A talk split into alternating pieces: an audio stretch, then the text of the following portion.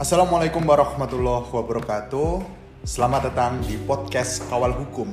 Kaula Muda Belajar Hukum. Podcast yang dibuat oleh teman-teman staf peneliti Pusat Studi Hukum Fakultas Hukum Universitas Islam Indonesia. Nah, pada kesempatan kali ini kami uh, staf-staf peneliti di PSH FIUI bakal buat podcast perdana.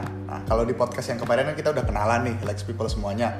Di podcast kali ini tepat di episode perda perdana atau di episode pertama. Nah, di sini uh, ada dua orang dari staf peneliti PSA yang akan ngobrolin mengenai topik yang cukup penting dan relevan gitu. Nah, sebelum membahas ke topik podcast kita pada hari ini, Kenalin, namaku Dava Prangsi selaku staf peneliti PSFV UI dan di sebelahku ada Adin Akmaludin, juga staf peneliti di Pusat Studi Hukum Fakultas Hukum Universitas Islam Indonesia. Nah, uh, Lex People semuanya, pada kesempatan kali ini kami pengen ngebahas soal isu pendidikan berhubung tanggal 2 Mei tahun 2021 yang kalau per direkamnya podcast ini sih besok ya jatuh sebagai Hari Pendidikan Nasional atau Hadiknas. Jadi kami uh, berinisiasi nih untuk ngobrolin tentang pendidikan yang ada di Indonesia gitu. Nah, uh, agar obrolan ini juga ngalir, jadi teman-teman bisa menikmatinya dengan baik dan juga uh, semisal nanti ada feedback, kami sih sangat terbuka untuk uh, mendengarkan apa-apa aja yang kiranya menjadi uh, keluh kesah teman-teman yang bisa kita obrolin lagi di beberapa kanal sosial media PSFV UII gitu. Tentunya untuk mendorong budaya riset dan juga kebebasan kebebasan akademik di Indonesia. Betul. Gitu. Nah, berhubung ini temanya sangat menarik mengenai pendidikan karena baik aku maupun Mas Adin tentunya masih dalam proses menempuh pendidikan yang masih jauh dari kata selesai ya kan mas? Wah jauh banget nih. Nah kalau Mas Adin oke okay lah udah Gila. selesai S1. Kalau ya. aku kan masih belum selesai. Tapi kan bentar lagi insya Allah jadi mahasiswa lagi kan, nah, kan masih oh sekolah oh iya. lagi gitu loh. Jadi intinya memang pendidikan itu sulit atau ya nggak akan berakhir lah gitu. Betul, sulit dan lama dan seterusnya itu kita harus terus menimba ilmu terus gitu supaya kita menjadi insan cendikiawan yang bisa mencerahkan semuanya gitu. Uh, luar biasa banget nih. Nah, ada beberapa hal sih yang pengen uh, kami obrolin. Poin pertama yang uh, aku pribadi rasa sih penting untuk kita obrolin karena gimana pun untuk tahu seberapa urgent uh, suatu pembahasan aku rasa kita bisa uh, merujuknya pada satu pertanyaan apa itu bukan bukan satu pertanyaan sih mas sebenarnya tapi satu kalimat apa? satu kata yaitu kenapa kenapa nah ya Nah, ini satu katanya kenapa, satu hmm. kalimatnya yaitu kenapa pendidikan itu penting. Waduh. Gitu. Wah, itu satu kalimat doang, tapi ternyata kalau dipikir-pikir jawabannya susah juga ya. Iya. Nah, berhubung kita lagi bahas isu pendidikan dan juga sebagai momen untuk uh, merefleksikan Hari Pendidikan Nasional yang akan jatuh pada tanggal 2 Mei besok, -hmm. aku pribadi pengen mencoba untuk merefleksikan tentang pendidikan di Indonesia dengan ya ini merujuk ke pertanyaan tadi kenapa sih pendidikan itu penting gitu kalau menurut sependek pemahamanku yang tentunya nggak nggak cuma aku dasarkan pada secara normatif ya biasanya kan kalau kita anak-anak hukum ya kenapa hmm. pendidikan itu penting merujuk ke misalkan ada ada nih aku aku ingat tapi aku lupa nak apa undang-undang yang nomor berapa tahun 3 apa undang-undang nomor 30 tahun 2003 tentang sistem pendidikan nasional nah. itu misalkan apa sih tujuan pendidikan biasanya kan yeah, di iya, pasal 3 ya yeah.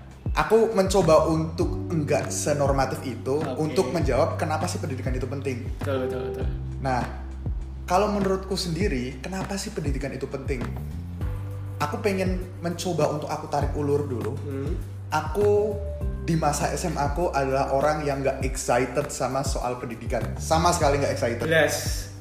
Padahal sekarang kamu justru malah di dunia pendidikan nih, jadi staf peneliti nih. Ya, aku ya kalau aku inget-inget bahkan aku nggak pernah terbayang bakal nekuni sesuatu yang kaitannya sama hal akademis. Oh iya. Karena dulu aku pas SMA itu totality nggak punya rasa excited sama yang namanya knowledge. Oh iya. Aku sekolah datang ya udah karena aku bener-bener hampa gitu Oke okay, oke. Okay. nah apa sih hubungannya sama pertanyaan kenapa pendidikan itu penting hmm. kalau aku coba tarik di masa laluku aku nggak tahu kenapa aku harus sekolah. Kenapa aku harus belajar pas SMA aku ngerasa betul pas SMA sih. Aku nggak punya alasan yang kuat dan aku nggak punya dorongan. Hmm. karena aku nggak tahu pendidikan yang sekarang ini lagi aku aku pelajari pas SMA itu untuk apa gitu. Hmm. aku masih inget betul aku dulu pernah nanya ke guru matematika aku nih mas.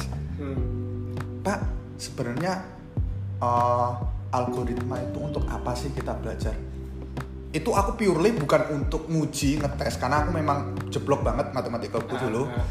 aku pengen tahu aja ini sebenarnya algoritma ini bisa kita implementasikan untuk apa gitu. Biar aku mikirnya dulu ya biar ada gunanya gitu kan. Mm -hmm. cuman yang menyakitkan adalah jawaban guruku ini ya udah kamu yang penting belajar dapat nilai bagus pas ulangan. Waduh kacau. Dan ini hampir terjadi di semua guruku dulu. Iya sih. Dan itu memutuskan uh, niat doronganku untuk belajar. Karena aku merasa pendidikan itu nggak penting cuman deretan nilai-nilai yang dibagikan tiap terima raport. Dan pun kalau nilaiku jelek aku hanya akan dimarahi pada hari itu hari itu saja gitu kan. Aku nggak punya dorongan gitu. Jadi kalau aku tarik dari masa laluku nih mas. Kenapa sih pendidikan itu penting? Menurutku pendidikan itu penting. Ya oke okay lah kalau kita ngomongin secara umum untuk membuka wawasan. Tapi menurutku pendidikan itu penting karena kalau kita tidak tapi ini bukan pendidikan formal aja ya. Pendidikan yes. menurutku nggak terlepas dari pendidikan. Ya 12 tahun atau sampai kuliah tuh nggak. Ini pendidikan yang memang dimaknai seluas-luasnya. Pendidikan itu penting untuk menurutku memperhalus pola pikir kita akan sesuatu. Hmm. jadi kita nih punya berbagai macam dasar yang kita pikirkan untuk mengelola informasi ataupun memutuskan sesuatu. Wah bagus itu. Gitu. Kalau menurutku gitu. Kalau menurut Mas Yatin nah, gimana kira-kira? kalau aku tuh gini ya. Karena aku besar di lingkungan yang dekat dengan pesantren gitu kan. Karena aku lahir di kampung santri gitu. Jadi uh, pemahamanku soal pendidikan itu nggak jauh beda nggak jauh nggak jauh-jauh banget dari uh, pesantren itu sendiri. Jadi aku tahu okay. bahwa mencari ilmu itu wajib ya oke. okay. kan? Si. Tolak bulan ini Faridatun ala kulli muslimin wa muslimat. Anak UI banget kan gue. terus terus tapi muncul pertanyaan juga di kepala aku kan aku tanya ke Pak Kiai bedanya jawabannya Pak Kiai itu lebih lebih ini ya lebih manusiawi ya jadi aku tanya ke Pak Kiai kenapa kok mencari ilmu itu wajib gitu terus Pak Kiai cuman bilang karena urip itu murub katanya urip itu urub ini filosofi tuh? Jawa gimana tuh mas jadi kalau kita hidup itu kita harus bisa menerangi uh, sekitarnya. Ah, I see, I see. lentera gitu kan. Nah, cahaya untuk menerangi itu apa? Salah satunya itu adalah ilmu.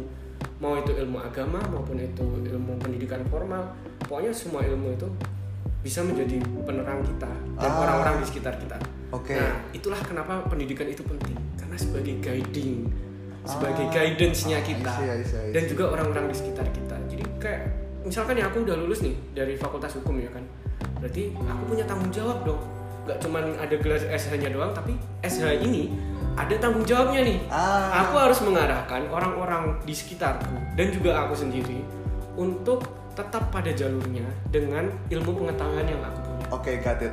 Uh, aku coba uh, respon ya. Hmm jawaban Mas Adin aku rasa uh, melengkapi aspekku karena aku aku jadi berpikir ya memang sih jawabanku soal kenapa pendidikan itu penting lebih condong ke untuk diri sendiri secara individualis yes. dan tadi dengar jawabannya Mas Adin aku jadi ngelihat bahwasanya memang ada tanggung jawab yang menjadi kewajiban kita Betul. untuk yaitu menerangi orang-orang lain dengan ilmu yang kita miliki ataupun dengan kompetensi yang kita miliki. Betul. Nah, ini jadi menarik banget Lex People semuanya. Mungkin Lex People yang sedang mendengarkan podcast ini juga kepikiran kenapa pendidikan itu penting. Tapi yang pengen aku sampaikan, menurutku pribadi, pendidikan itu memang nggak nggak harus dengan pendidikan formal. Pendidikan bisa diasah pun lewat pengalaman sih. Bahkan gini deh, kalau kalau di cara kan aku lahir di uh, ini ya di pesantren tadi dan kebetulan pesantrennya itu NU jadi aku aku aku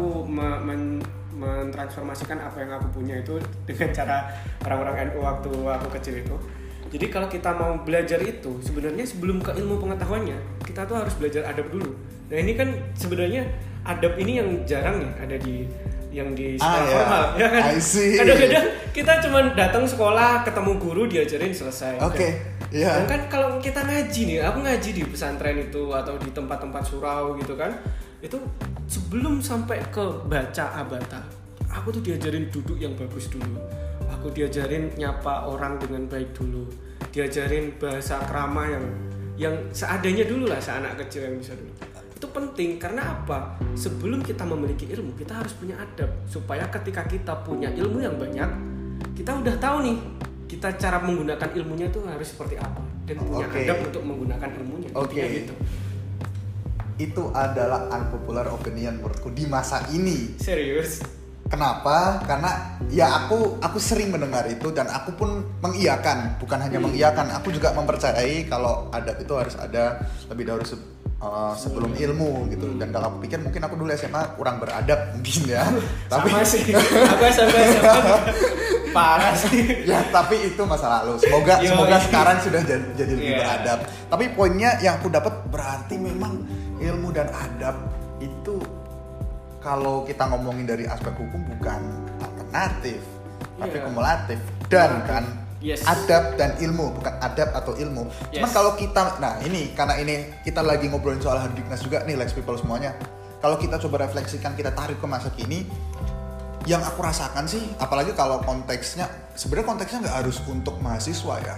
Hmm. Aku pun melihat beberapa kali viral di media sosial anak-anak SMP, SMA yang nggak sopan ke gurunya, ya banyak lah tingkah laku um, Iya. anak-anak. Bahkan ada yang murid yang bunuh guru juga. Nah, tapi tapi bukan berarti pengen uh, menurunkan posisi murid jauh lebih rendah daripada guru. Oh, iya. Sebenarnya poinnya nggak di situ. Bukan, Poinnya bukan. poinnya kan kita ngomongin adab. Nah, Yes. kenapa aku ngomong ini soal unpopular opinion? Karena ngelihat zaman yang semakin oh, bukan semakin modern sih. Sebenarnya ya semakin beriringnya waktu ya semakin berkembang gitu.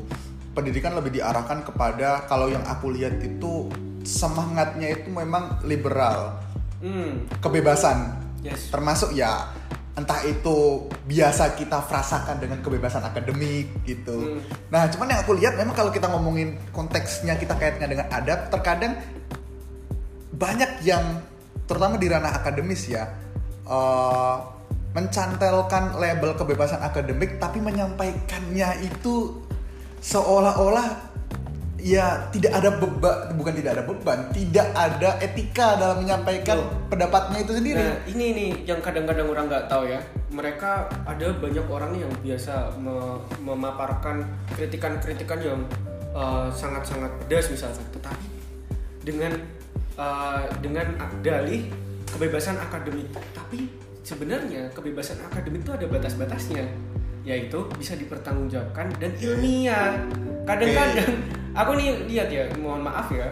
Kadang-kadang ada beberapa politikus misalkan yang eh, yang melontarkan argumentasi-argumentasi atau statement yang itu dikatakan sebagai kritik, tetapi ternyata kalau ditelaah kembali itu bukan kritik, apa itu tapi justru suatu apa ya olok-olok karena tidak bisa dipertanggungjawabkan gitu. Ah, Karena kalau kritik itu ada teori yang apa namanya? Ada teori atau pengalaman yang menopang sehingga argumentasinya itu bisa dipertanggungjawabkan. Jadi jadi mohon maaf ya kebebasan akademik itu nggak cuma dimiliki oleh siswa, mahasiswa, guru atau dosen, tetapi semua orang, semua masyarakat itu punya hak yang namanya ke- kebebasan akademik itu. Misalkan nih tukang kayu nih, tukang kayu misalkan dia memaparkan keilmuannya soal membangun rumah, kemudian membuat eh, kerajinan-kerajinan, itu adalah kebebasan akademik yang dia miliki kebebasan berpendapat kebebasan ya. berpendapat yang dia bisa pertanggungjawabkan atas ilmu yang dia punya.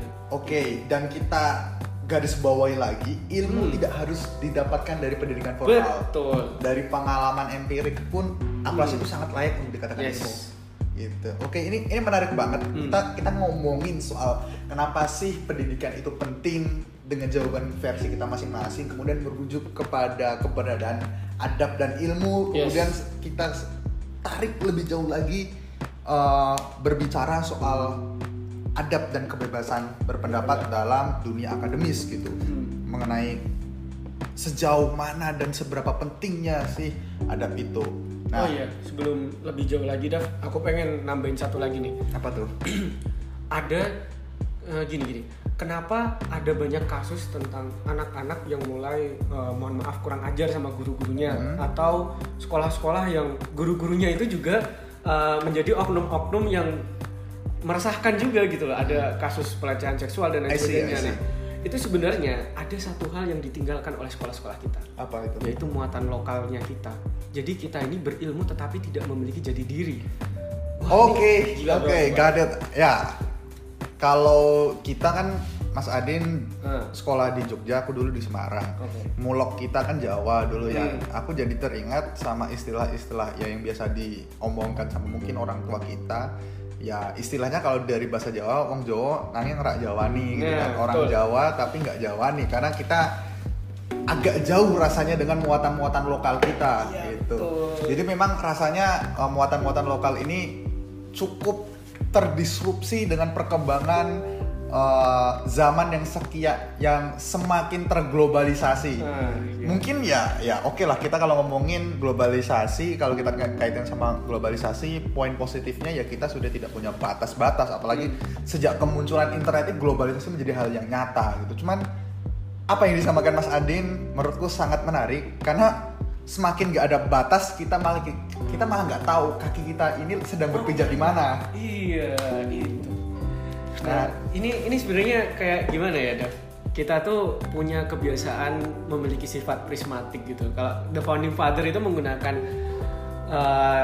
pem- pandangan prismatik, prismatik di Pancasila gitu kan. Oke. Jadi kalau kata kalau ini ya kita belajar pendidikan Pancasila nanti kita mengenal pandangan prismatik Pancasila di mana Pancasila ini berada di tengah-tengah.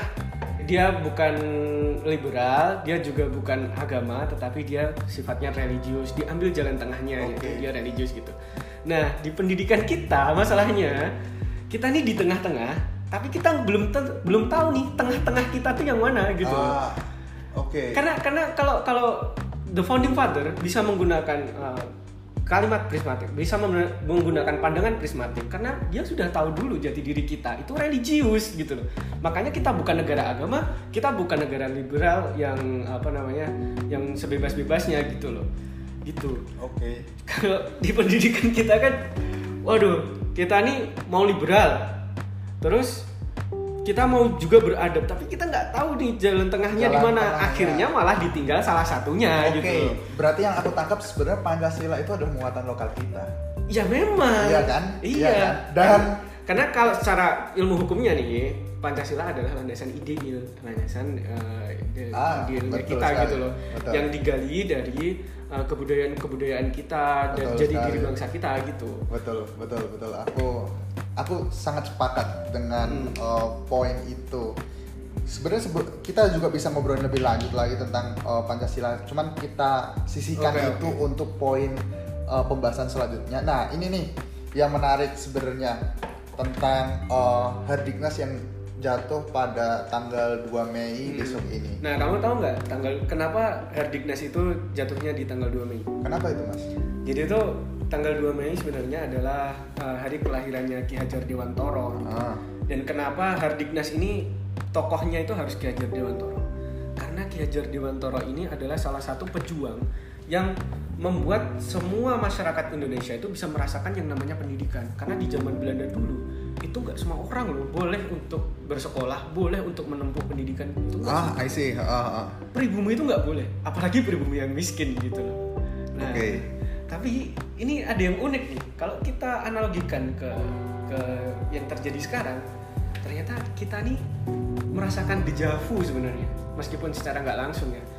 Jadi kalau zaman dulu Ki Hajar Dewantoro itu mengkritik soal pemerintah yang pilih-pilih kasih untuk memberikan pendidikan. Sekarang ini ternyata ada pilih kasih, tapi yang secara tidak sengaja diciptakan oleh pemerintah. Kalau menurutku ya. Gimana itu? Nah, sa- kalau menurutku salah satu contoh konkret pilih kasih yang secara tidak sengaja dilakukan oleh pemerintah itu adalah sekolah online. Jadi pemerintah ini menerapkan suatu peraturan yang membuat eh, para siswa dan mahasiswa ini harus secara online gitu. Justru pemerintah ini malah menyamaratakan antara orang-orang yang mampu dan tidak mampu antara Oke. eh, daerah-daerah yang sudah maju dan belum maju gitu loh. Hmm. Nah ini kan artinya ada diskriminasi yang secara tidak sengaja terbentuk. Nah ini menurutmu kayak gimana nih? Um, kalau kita ngomongin soal uh, pendidikan saat ini, apalagi di masa pandemi COVID-19 ini aku rasa dan juga ya kaitannya tentu dengan kebijakan pendidikan online. Lagi-lagi aku rasa pandemi ini jadi suatu badai Yes. yang sangat kencang menerpa seluruh dunia, tidak terkecuali Indonesia dalam Iya. banyak aspek dan konteksnya sekarang di aspek pendidikan dan aku dan yang aku lihat sebenarnya oke lah uh, kalau menurutku pribadi uh, di tem- di tempat kita kuliah di UII cukup mampu untuk memberikan alternatif belajar meskipun ya realitanya jujur aku merasakan sangat-sangat bosan Ya. kuliah hanya menatap laptop berhari-hari tapi ya bagaimana bagaimana lagi Iya, ya memang, memang- seperti itu yes. nah cuman kalau kita lihat lebih jauh sebenarnya kan banyak banget hal-hal yang bisa dibilang ini ya impact dari pendidikan on bukan pendidikan online ya uh, pembelajaran online Yes. pembelajaran daring contoh nih aku aku sempat baca banyak kasus pencurian Hmm. dari orang tuanya mencuri entah itu HP untuk anaknya Iya. dan um, bener-bener di posisi yang sulit mungkin aku rasa itu ada kaitannya sama ketidaksengajaan dalam Iya. tanda petik tadi karena tidak bisa kita pungkiri badai pandemi COVID-19 ini memperlihatkan realitas bahwa pendidikan di Indonesia sangat tidak merata Banget. iya kan Betul. Gak merata. nggak merata terutama dari dari sisi fasilitas Yes. tapi oke ini bukan bukan blaming ke pemerintah Enggak, enggak, aku rasa ya kita mencoba merefleksikan aja Iya. pendidikan di Indonesia kita seperti apa refleksikan gitu dan kalau bisa kita ngasih usul solusi gitu loh. iya uh, nah oke lah dulu aku merasa pendidikan online itu sesuatu yang keren karena aku ingat dulu aku pas di semester 2 itu sempat ikut seminar dan salah satu pembicaranya dulu pas aku masih semester 2 ya berarti kurang lebih tiga, tiga tahun yang lalu mungkin Prof. Mahfud sebagai salah satu pembicaranya itu nggak bisa hadir dan dia lewat Skype Woi. diproyektorin gitu kan. Iya, dulu dulu. kayak hype banget gak Hai, sih? ya iya. nggak sih? Keren sih gitu Iya. kayak wih oh ini jadi kita sekarang seminar udah bisa mengimplementasikan apa yang dinamakan dengan digitalisasi Waduh. gitu kan kayak keren banget gitu Iya iya iya. dan setelah pandemi kita memang harus dengan online mau itu oke lah kalau kalau yang aku rasakan ya kita masih zoom masih meet Nah. cuman banyak banget yang bener-bener cuma dikasih tugas Hmm. ini terjadi di adikku yang sekarang di desa di desa Skorjo Kendal sekolah di aku sebutin aja sekolah di SMA 2 Skorjo Kendal itu adikku kalau cerita ke aku dan aku melihat sendiri dia itu cuma dikasih tugas Nah. hampir jarang bahkan ngasih materi secara online tuh jarang cuman dikasih link YouTube dan video YouTube-nya pun yang bikin bukan gurunya oke aku gak aku aku nggak dalam blaming gurunya Yes. karena keterbatasan sumber daya manusia itu salah satunya apalagi ini konteksnya ada di desa tapi bukan desa terpencil aku jauh nggak bisa membayangkan kalau ada di desa Lebih terpencil terpencil lagi. seperti apa. Cuman poinnya adalah ya memang nggak merata bagaimana cara penyampaian pendidikannya pada saat online ini. Kita mungkin masih bisa merasakan fasilitas ngelihat dosennya meskipun mungkin ya nggak efektif. Yes. Cuman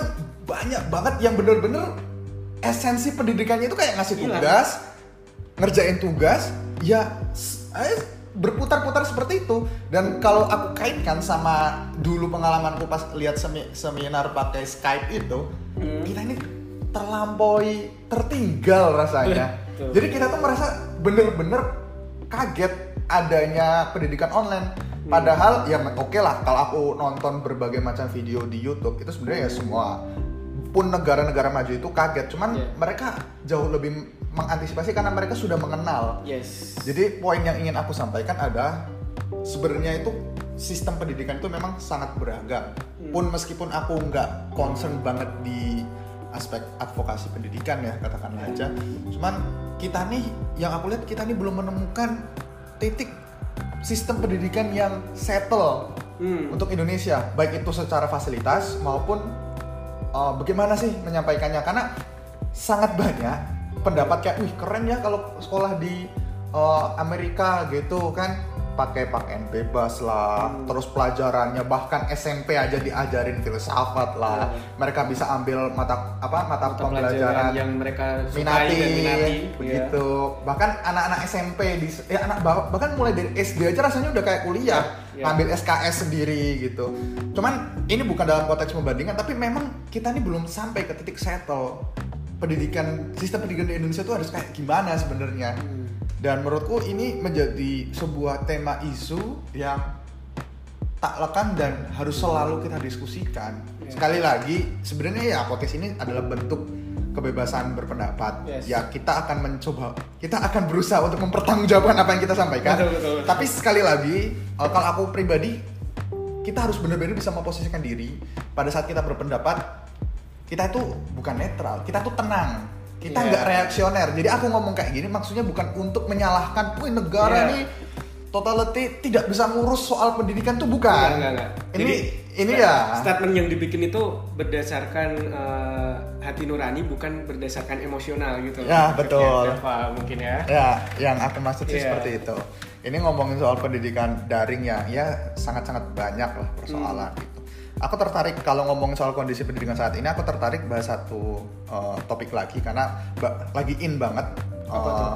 Karena tahun lalu kan adikku masuk ke SMA, ini terkait zonasi. Wih, zonasi. Ya, adikku kan kemarin masuk SMA. Nah, Ah. Kalau menurut Mas Adin, zonasi itu gimana, Mas? Aku setuju sih sama zonasi karena Kenapa kok setuju? karena dulu aku SMP-nya di mohon maaf SMP yang cukup barbar gitu ya kayak suzuran gitu yang suka tawuran gitu karena apa karena SMP ku tuh masih SMP baru kemudian Oke. masih di tempat yang agak jauh dari eh, peradaban gitu loh maksudnya yang masih di bawah gunung gitu Oke. Nah akhirnya siswa-siswa yang bisa sekolah di situ adalah siswa-siswa yang buangan dari sekolah-sekolah favorit. Mm-mm. Artinya yang pinter itu akan masuk ke sekolah favorit dan yang yang kurang pintar termasuk aku itu sekolah di sekolah yang nggak Ah. favorit gitu. Nah impactnya apa? Impactnya adalah rasa persaingan di antara siswa itu berkurang.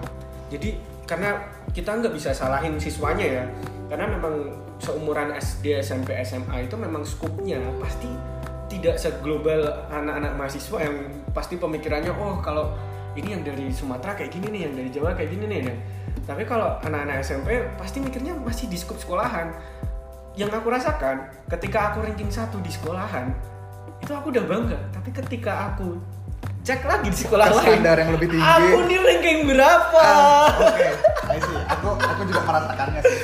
Eh, kalau aku coba ingat-ingat sebenarnya dulu SMA terutama eh, pas aku daftar kan aku sebenarnya domisilinya di KTP dan domisili di Kendal. Hmm. Tapi dulu aku SMA-nya di Semarang karena atas dasar kesadaran orang tua aku SMA SMA di Kendal itu menurut mereka nggak berkualitas gitu. Iya. Eh, aku nggak tahu kalau sekarang, tapi ini nggak nggak untuk eh, merendahkan. Jadi kalau misalkan ada eh, teman yang concern di bidang pendidikan yang ada di Kendal, terus aku ngomong kayak ini tersinggung, mohon maaf. Cuman Hmm. ini penilaian orang tua aku. Karena kan bagaimanapun ya orang tua dan eh, kita biasanya akan riset kalau mau sekolah Yes, sekolah di mana kan. Kalau coba aku ingat-ingat dulu zonasi di modelku ada, cuman memang kayaknya sih dulu nggak seketat sekarang karena aku masuk kuota luar kota dan masih cukup besar. Kalau sekarang Hmm. itu bener-bener s- lumayan ketat Ya. karena pengalaman adikku pas mau masuk SMA itu bener-bener lewat sekitar 400 meter dan nggak bisa keterima di SMA yang dipengenin gitu.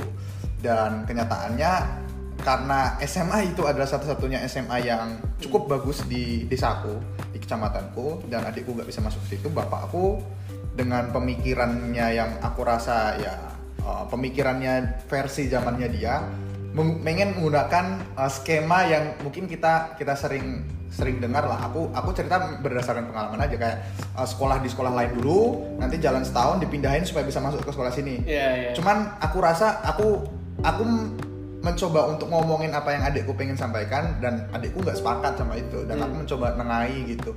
Karena ya kenyataannya seperti ini dan ya anak pun kan pasti kita juga kalau pindah-pindah sekolah itu butuh penyesuaian dan Iya, semuanya bisa penyesuaian. enak gitu. dan akhirnya takutnya malah ini cuma nurutin orang tua. Aku, aku mencoba menyampaikannya dengan dengan ya sesopan mungkin dan diterima. Akhirnya sekarang ya adikku sekolah di SMA 2 so, eh, apa namanya Skorjo. Dan aku rasa ya oke lah mungkin tidak sebaik SMA yang diinginkan. Cuman pada akhirnya aku merasa anak ataupun orang yang memiliki kualitas atau memiliki dorongan yang kuat untuk belajar itu di mana pun ya pasti bisa bisa Yeah. survive gitu Yeah. meskipun mungkin di situ kurang kurang bagus nah yang pengen aku sampaikan juga aku pernah baca di buku judulnya reformasi perkotaan kalau nggak salah pengarangnya itu Pak Eko Budi Harjo ada salah satu bab yang menjelaskan tentang cucunya dia yang SD-nya di Jepang dan di Hmm. Jepang SD SMP SMA negerinya cukup strict soal zonasi Ya. dengan beberapa alasan yang pertama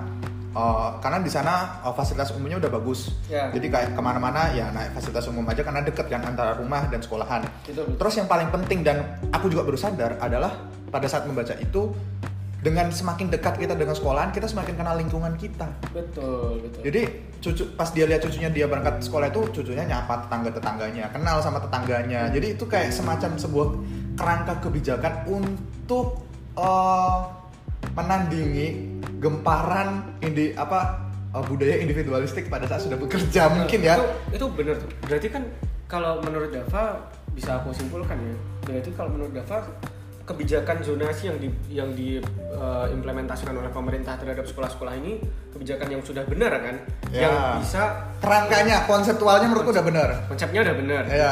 bahkan konsepnya itu bisa mem- kalau dalam apa ya kalau kita gali lebih dalam lagi kita bisa mempertahankan muatan-muatan lokal loh sebenarnya Oh, Kalau- betul, betul, kalau dipikirkan. Iya, karena, betul. karena anak-anak itu menjadi membaur dengan lingkungan sekitarnya artinya lingkungan sekitarnya itu akan terus hidup individualismenya warga perkotaan itu akan lambat laun eh, menjadi berkurang gitu kan dan eh, ciri-ciri masyarakat Indonesia sebagai masyarakat yang komunal itu akan Gotong royong. gotong royong Akan terlihat akan kembali. terlihat kembali gitu. Oke, cuman memang ya kalau kita ngomongin kekurangannya memang dari segi implementasi karena belum adanya pemerataan kualitas pendidikan.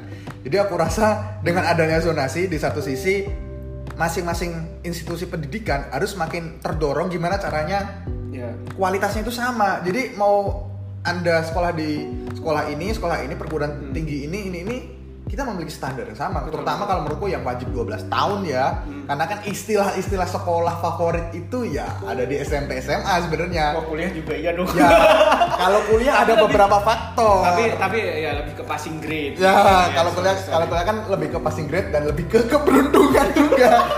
Iya, iya, iya, iya.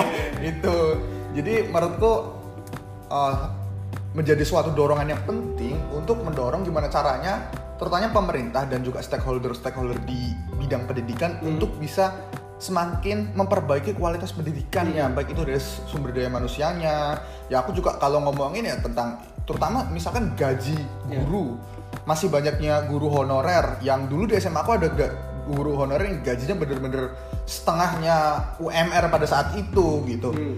Nah, aku rasa ya banyak hal yang dari dulu sudah sering menjadi topik pembahasan harus diangkat lagi. Salah satunya adalah tentang uh, pemberdayaan sumber daya manusia di sekolahan, baik itu guru maupun ya tenaga-tenaga uh, teknis yang lain yang ada di sekolahan, karena itu kan sangat berimpact. Aku ingat betul kata Pak Gita Wiryawan di podcastnya Endgame itu ya gimana kita mau menghasilkan murid-murid yang berkualitas kalau guru-gurunya nggak berkualitas Nah.